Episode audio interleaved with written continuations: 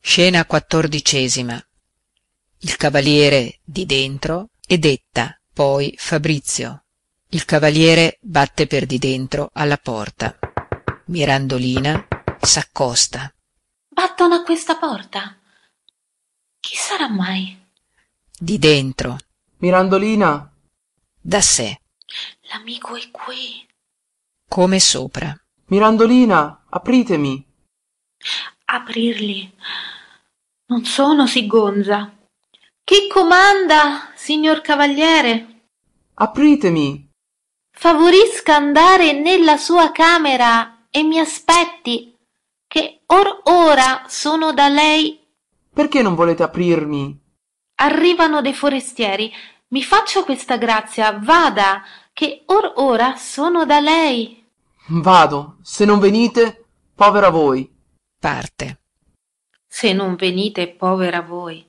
povera me se vi andassi la cosa va sempre peggio rimediamoci se si può è andato via guarda al buco della chiave sì sì è andato mi aspetta in camera ma non vi vado ad un'altra porta ehi fabrizio Sarebbe bella che ora Fabrizio si vendicasse di me e non volesse. Oh, oh, non vi è pericolo. Ho io certe manierine, certe smorfette che bisogna che caschino se fossero di macigno. Chiama ad un'altra porta. Fabrizio? Avete chiamato? Venite qui. Voglio farvi una confidenza. Son qui. Sappiate che il cavaliere di Ripafratta si è scoperto innamorato di me. Eh, me ne sono accorto. Sì?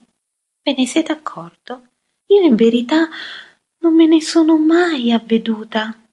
Povera semplice, non ve ne siete accorta. Non avete veduto quando stiravate col ferro le smorfie che vi faceva, la gelosia che aveva di me.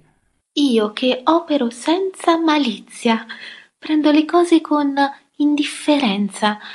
Basta. Ora mi ha dette certe parole che in verità, Fabrizio, mi hanno fatta arrossire. Vedete, questo vuol dire perché siete una giovane sola, senza padre, senza madre, senza nessuno. Se foste maritata non andrebbe così. Orso, capisco che dite bene.